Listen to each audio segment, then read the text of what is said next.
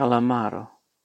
In napoletano è il calamaio, boccetta che contiene inchiostro.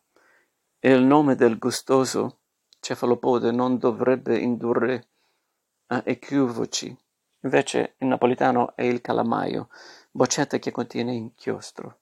Alla scuola elementare dei remoti anni 50 si apprendeva a scrivere usando pennino e calamaio, incassato nel banco di legno rifornito regolarmente dal bidello.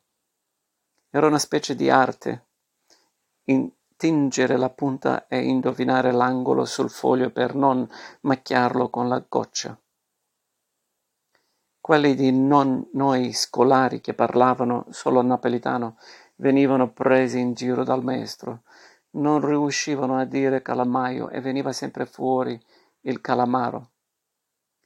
Implacabile il maestro ripeteva dalla cattedra: Ce lo facciamo imbottito. La scolaresca rideva, io no, grazie a mia madre che mi aveva insegnato a riconoscere le disuguaglianze. Si impara, imparano, altrimenti si deridono.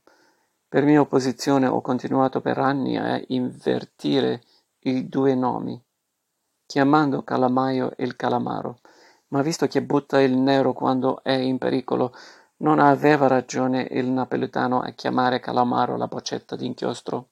A proposito, anche la parola inchiostro usciva difficile agli scolari a corto di italiano. In napoletano è femminile, a nostia.